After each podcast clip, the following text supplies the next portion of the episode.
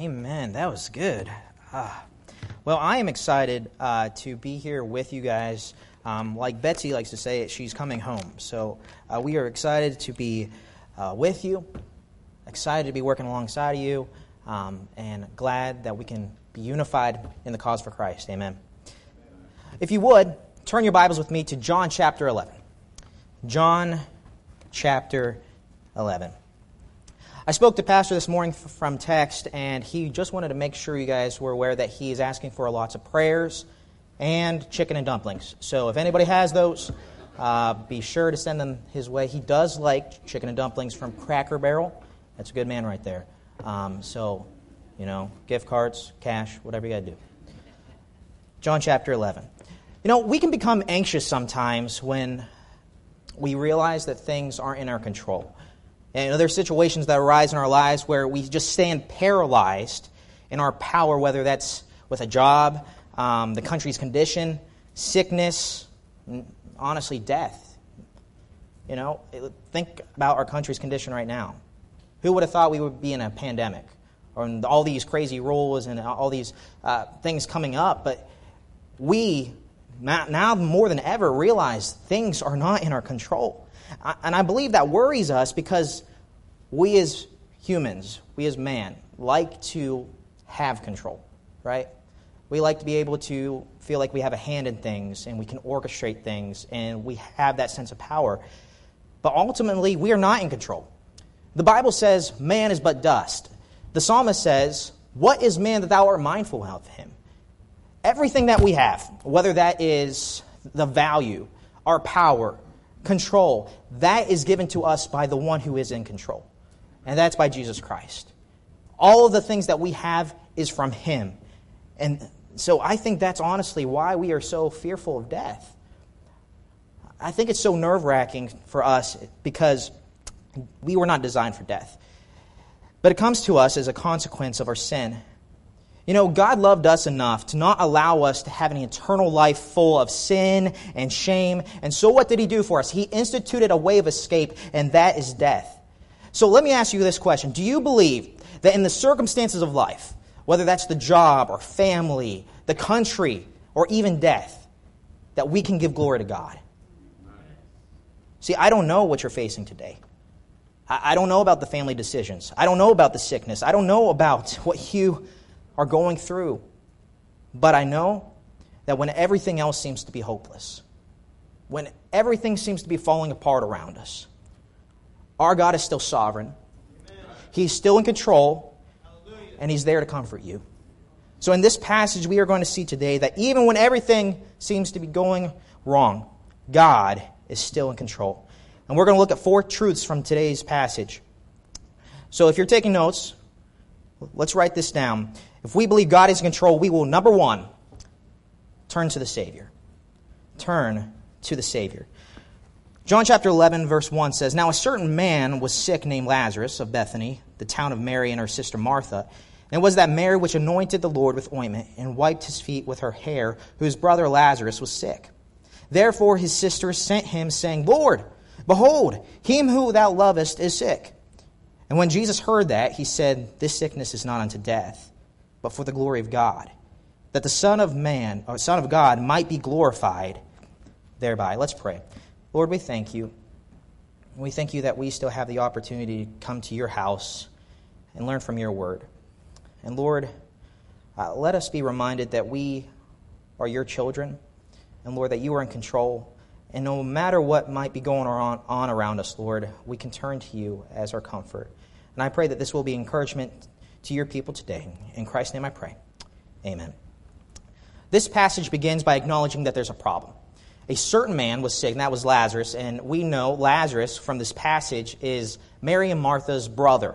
And if we had any question about that, it defines who Mary is, and that's the same one that anointed Jesus' feet with oil.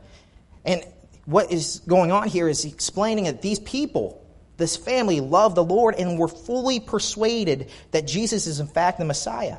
This fact is evident in what they do next. The sisters, as soon as they hear that, that Lazarus is sick, they send for Jesus. They knew who to turn to. They knew that he was almighty. They knew that he was powerful. They have seen what he has done, and they knew that he loved Lazarus. And so, what do they do? When things are going wrong, when their brother is sick, they turn to the Savior. Do we have that kind of faith? Do you, I have that kind of faith? See, we, we like to think we're in control. And sure, we hear that church, uh, all the messages from church, we hear about his miracles, we hear about how Jesus did this, and we hear about how Jesus loves us. But do we personalize it? See, ladies and gentlemen, it is, it is really hard to believe about what's going on when there's circumstances going on in life. It's hard for us to always just have that faith and turn to God. But God says, listen, I'm here. Turn to me. Trust me. I'm here for you. When those closest to us are fading away, we need to turn to Jesus. And when everything is crashing around us, we need to find our comfort in Him. And that's exactly what they do. As soon as they hear that Lazarus is sick, they turn to Jesus. And when Jesus hears uh, that Lazarus is sick, he explained to them, This sickness is not unto death, but for God's glory. So Jesus comforted them. And that is where they found that rest. They trusted Jesus. They knew his power. And when they received word back from Jesus, I'm sure it had a sense of peace. They knew he was in control. They rested. They didn't worry about it. They trusted his promises. And we can do that too. Whenever anything's going on, when we are hurt, when we are being tested, when everything's falling apart, we can turn to our Savior. But not only that, number two, we can trust his plan. Write that down with me. Trust his plan. Look with me now in verse, verse 5. The Bible says, Now Jesus loved Martha and her sister, and her sister and Lazarus. When he had heard, therefore, that he was sick, he abode two days still in the same place where he was. And then after that, he saith to the disciples, Let us go into Judea again. His disciples say unto him, Master, the Jews of late sought to stone thee, and goest thou thither again? Jesus answered, are there not twelve hours in the day? If a man walk in the day, he stumbleth not, because he seeth the light of, his wor- of this world. But if a man walketh in the night, he stumbleth, because there is no light in him. The Bible continues and tells us in verse 5 that Jesus loved his family, right? He loved them. He spent time with them. They saw his preaching, they saw his teaching. And this was already stated, but when we, what we see that Jesus does next, it might cause us to question that. Well, if, if Jesus truly loved them, why did he still abode two days in Judea? Why didn't he just drop everything? Why didn't he stop the ministry and just run over to Lazarus and help them? Because he can love them.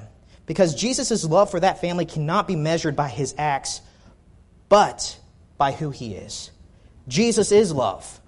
He's always going to do right by his people. He's always going to be there, and he's always going to give the truth, and he's always going to be caring. And so they trusted that. And after those two days, Jesus then instructed his disciples. He said, Prepare to go to Judea. But his disciples uh, knew the desires of the Jewish leaders at this time, and he, they're like, Sir, are you, you sure about this? Uh, last time we were in there, they tried to stone you. You sure you want to go back in there? And they just didn't understand. They didn't, they didn't know what his purposes were. So Jesus tries to explain to him a crucial lesson. Verse 9, he says, Are there not 12 hours in the day? If a man walk in the day, he stumbleth not because he seeth the light of this world. But if a man walk in the night, he stumbleth because there is no light in him. He said, You, disciples, are the children of light because you have me. I am the light. I am that lantern set before you. I'm everything that you need. And if you have me, you're not going to be stumbling through the night. You're not going to fall. You're not going to have to worry. So trust me. Trust my plans.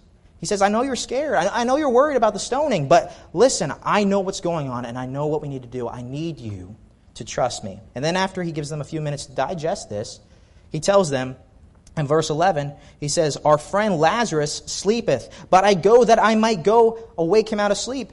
And the disciples were confused. So we're going to leave here, Judea.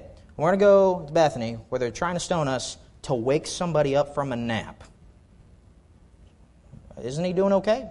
Actually, they say that in verse 12. The disciples said, Lord, if he sleepeth, he shall do well. But howbeit, Jesus spake of his death, but they thought that he had spoken of a thing resting and sleep.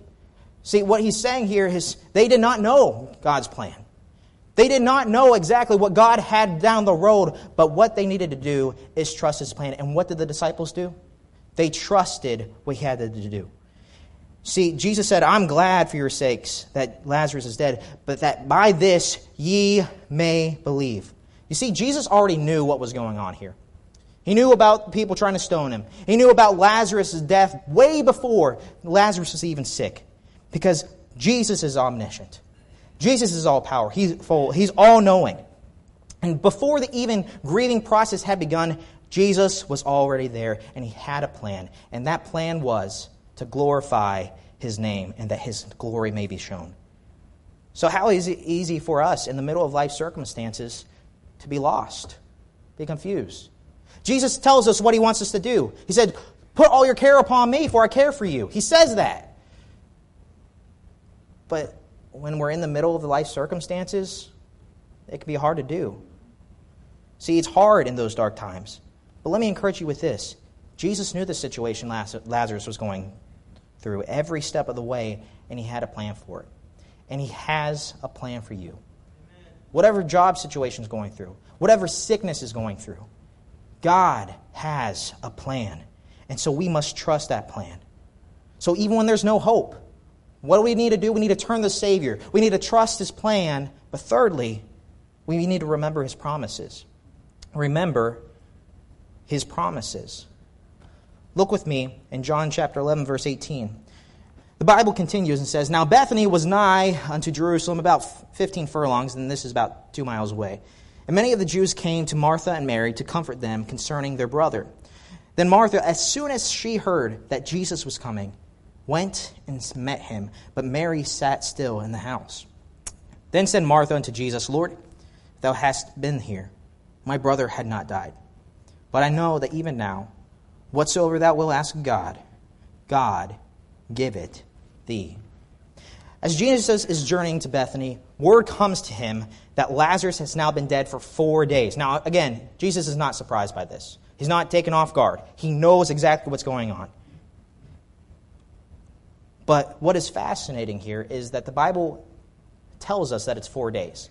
Now, if you think about in previous parts of Scripture, when somebody is raised from the dead, it's done within a few hours, maybe a day.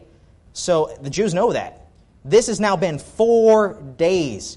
Nowhere else in Scripture is there recorded another time besides Jesus' resurrection where somebody came back to the day uh, from back from the dead after a couple of days. So really, this is a sense to the Jews as finality. This, there is no change here. And so they're concerned about this. And now, as Jesus is no more than two miles away from Bethany, the narrative switched back to the sisters.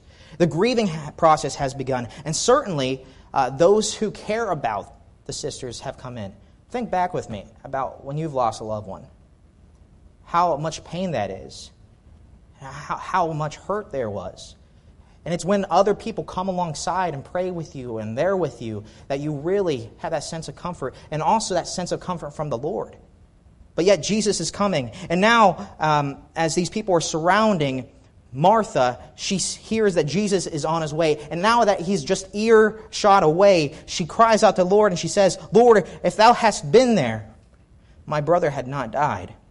See, if we would pause right there and not read on in Scripture, we might think that Martha's being a little judgy.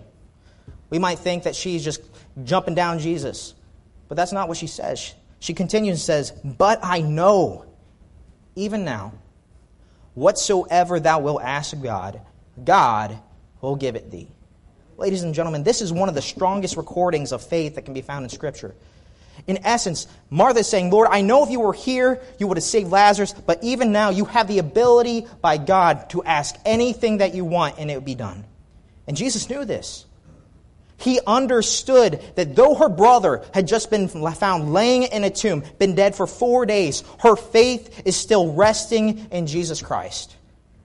And that's why Jesus responds to her in a gentle and comforting voice. He says, Thy brother shall rise again. Now, remember, Martha, Mary, Lazarus followed Jesus. They knew his teachings. And I'm sure she heard about the, uh, God's resurrection of the saints. But she's confused. She's not sure what Jesus is really talking about here, so she asks for clarification. Verse 24 says, Martha saith unto him, I know that thou that he shall rise again in the resurrection on the last day. She says, I believe you, Jesus. I- I'm looking forward to that resurrection that's been promised for all believers. But then Jesus, with compassion in his eyes, he turns to her and he said, I, I am the resurrection and the life. He that believeth in me, though he were dead, yet shall he live. And whosoever liveth and believeth in me shall never die.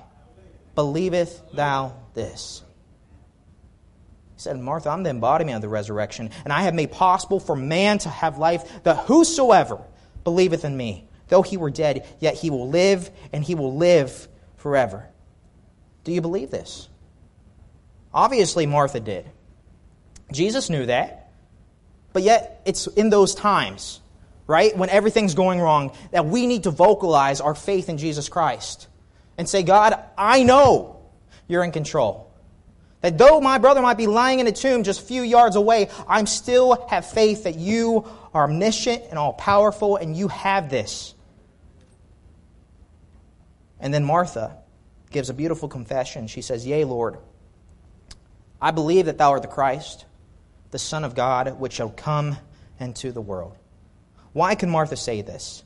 Why could she look at Jesus and know that he could do whatever he willed. It's because Martha was trusting in his promises. Think back with me now, just a few passages before. What did Jesus say to the sisters? He said, This sickness is not unto death. So, if Lazarus is now dead, he's been dead for four days, how can this sickness not be unto death? Well, is he giving them false hope? Did he lie to them? Obviously not. And so Martha is trusting, even though it seems impossible, even though everything points to say no, that it's been four days, she's trusting his promises. So, where are you, Christian? When life begins to turn upside down and everything is falling apart, are you trusting in the promises that He has given to you? He said, I will never leave you nor forsake you. I am there for you, and you just turn to me, and I will be that comfort. I will be that refuge, and I will never leave you alone. Do you believe that? I hope you do. See, Martha runs to Jesus. She begins to tell him her confession of faith, but honestly, people handle things different ways, right? Martha is weeping, talking to Jesus, confessing her faith, and then we see Mary. After uh, Mary left Jesus, she runs and tells um, Mary that Jesus wants to see her. So as she got there, she runs to Jesus and she begins to fall on her face and she's crying and she said, Lord, the exact same thing Martha said, Lord, if you would have been here, my brother would still be alive. And she says this and she just begins to weep and weep and she can't talk and she doesn't want to think and she just wants to be close to her comfort. She falls down on his feet and she just begins to cry. See, if we believe that God is in control, we're going to turn to the Savior. We're going to trust His plan. We're going to remember His promises. Also, lastly, we're going to praise His name. We're going to praise His name. Verse 33 says, And when Jesus therefore saw her weeping, and the Jews also weeping which came with her, he groaned in the spirit and was troubled, and said, Where have you laid him? Then said unto him, Lord, come and see. In verse 35, Jesus wept. Then said the Jews, Behold, how he loved him. And some of them said, Could not this man which opened the eyes of the blind have caused that even this man should have not died? Jesus, therefore, again groaning in himself, cometh to the grave. It was a cave, and a stone laid upon it. And Jesus said, Take away, take away the stone. Martha, the sister of him that was dead, saith unto him, Lord, by this time he stinketh, for he hath been dead four days. And verse 40, Jesus said unto her, Said I not unto thee that if thou wouldst believe, thou shouldst see the glory of God? Jesus saw the pain, saw the hurt that death hath brought his people. He immediately calls for action. He said, Enough's enough. Okay, we're, we're done. Where is he? And Jesus walks to the place where Lazarus has been laying for four days. And what does he do as he gets there? He begins to weep. He begins to cry. He begins to groan. Now, why did he cry? Is it because he didn't know what he was going to do just here in a few moments? Was he crying because he was taking Lazarus from heaven and bringing him back down to earth? I don't think so. I think it's the reality of death and sin and the consequences and what that really means. When he looked at his people, when he saw his sheep weeping and groaning, Jesus was moved because he has compassion for us. And he caused him to not just stand there, it caused him to move to action. And so he runs over and he begins to say, Move the stone away. And Martha speaks up and she says, Jesus, he's, he's been dead for four days. He's going to stink. And Jesus responds to her in compassion and said, verse 40, Said I not unto thee that if thou wouldest believe, that thou shouldest see the glory of God? And he begins to pray. He turns up to heaven and he says, Father, I thank thee that thou hast heard me. And I know that thou hearest me always, but because the people which stand by, I said it, that they may believe that thou hast sent me. Jesus is thanking God for hearing and knowing his desires. But again, the reason he's praying is not so that he can thank God on his own behalf, but so those around him can see that this act of a miracle was done by God. Every good thing in our life is from God. The good memories that you have with your family, the job that you have, the church that we have here together. Salvation is of the Lord. And after Jesus prays, he cries with a loud voice, Lazarus, come forth. And the Bible says that he that was dead came forth still bound. Verse 44 says, And he that was dead came forth, bound hand and foot with grave clothes, and his face was bound with a napkin. And Jesus saith unto them, Loose him and let him go. He came forth. And I, be honest with you, if the, I saw this right before me, I, I wouldn't believe it myself. It, it, a guy who's been dead for four days standing before you, walking out all bandaged up, I'd be standing there too, maybe with my mouth open. I don't know. But these people were paralyzed in the awe of the Almighty and His acts of resurrection. And so Jesus has to say, don't just leave him there. Just don't let him stand there. Go unbind him and these people saw the mighty power of God and what he has done for them. That this man who was dead now for four days is standing before them and talking with them. See, do you see his power? He did exactly what he said he would do. He said he would glorify God, and he did just that. Our God, He's the creator, He's the sustainer, and He's there and He's willing to do the impossible for us. When others say, Hey, it's been four days. Jesus says, That's not important. I'm important. And I will do my will for the glory of God. Can you imagine, though, with me, the overwhelming um, feeling that Mary and Martha would have felt with this? They were crying, they lost their brother, and then in seconds, by the word of God, their brother's now standing before them. I don't think they just walked up to Jesus and said, Thank you. I believe they came and they were crying and they were weeping and they were jumping and they were singing and praising his name because when you see God work, you can't just stand there. When you see God move, it's not enough just to say thanks.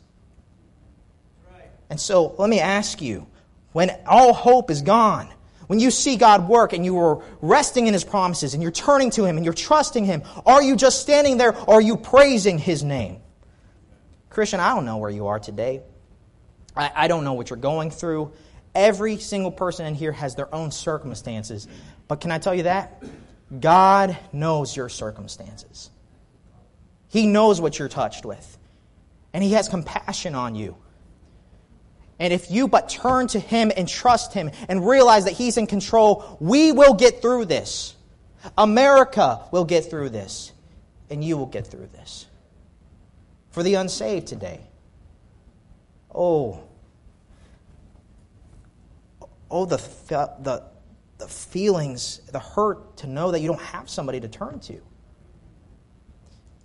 If you're unsaved, you don't have that comfort to turn to God, to come to someone who, who cares about you. So let me ask you today have you accepted Jesus Christ as your Lord and Savior? He said, I'm not willing that any should perish, but that all should come to repentance. Whosoever will, whosoever calls upon the name of the Lord shall be saved. Have you done that? Have you turned to the one who can get you through these situations? The one who has given you life just like he gave Lazarus life. Have you done that today? Have you answered that question that Martha answered? Believest thou this? Do you believe that? I hope you do. And I hope that if you haven't, that you will get that nailed down this morning. For the Christian, again, I don't know what's going on in your life, and I don't need to know. But what I'm here to encourage you with is this God knows and God cares. And if you let Him, He will change your life because He is in control. Every head bowed and every eye closed.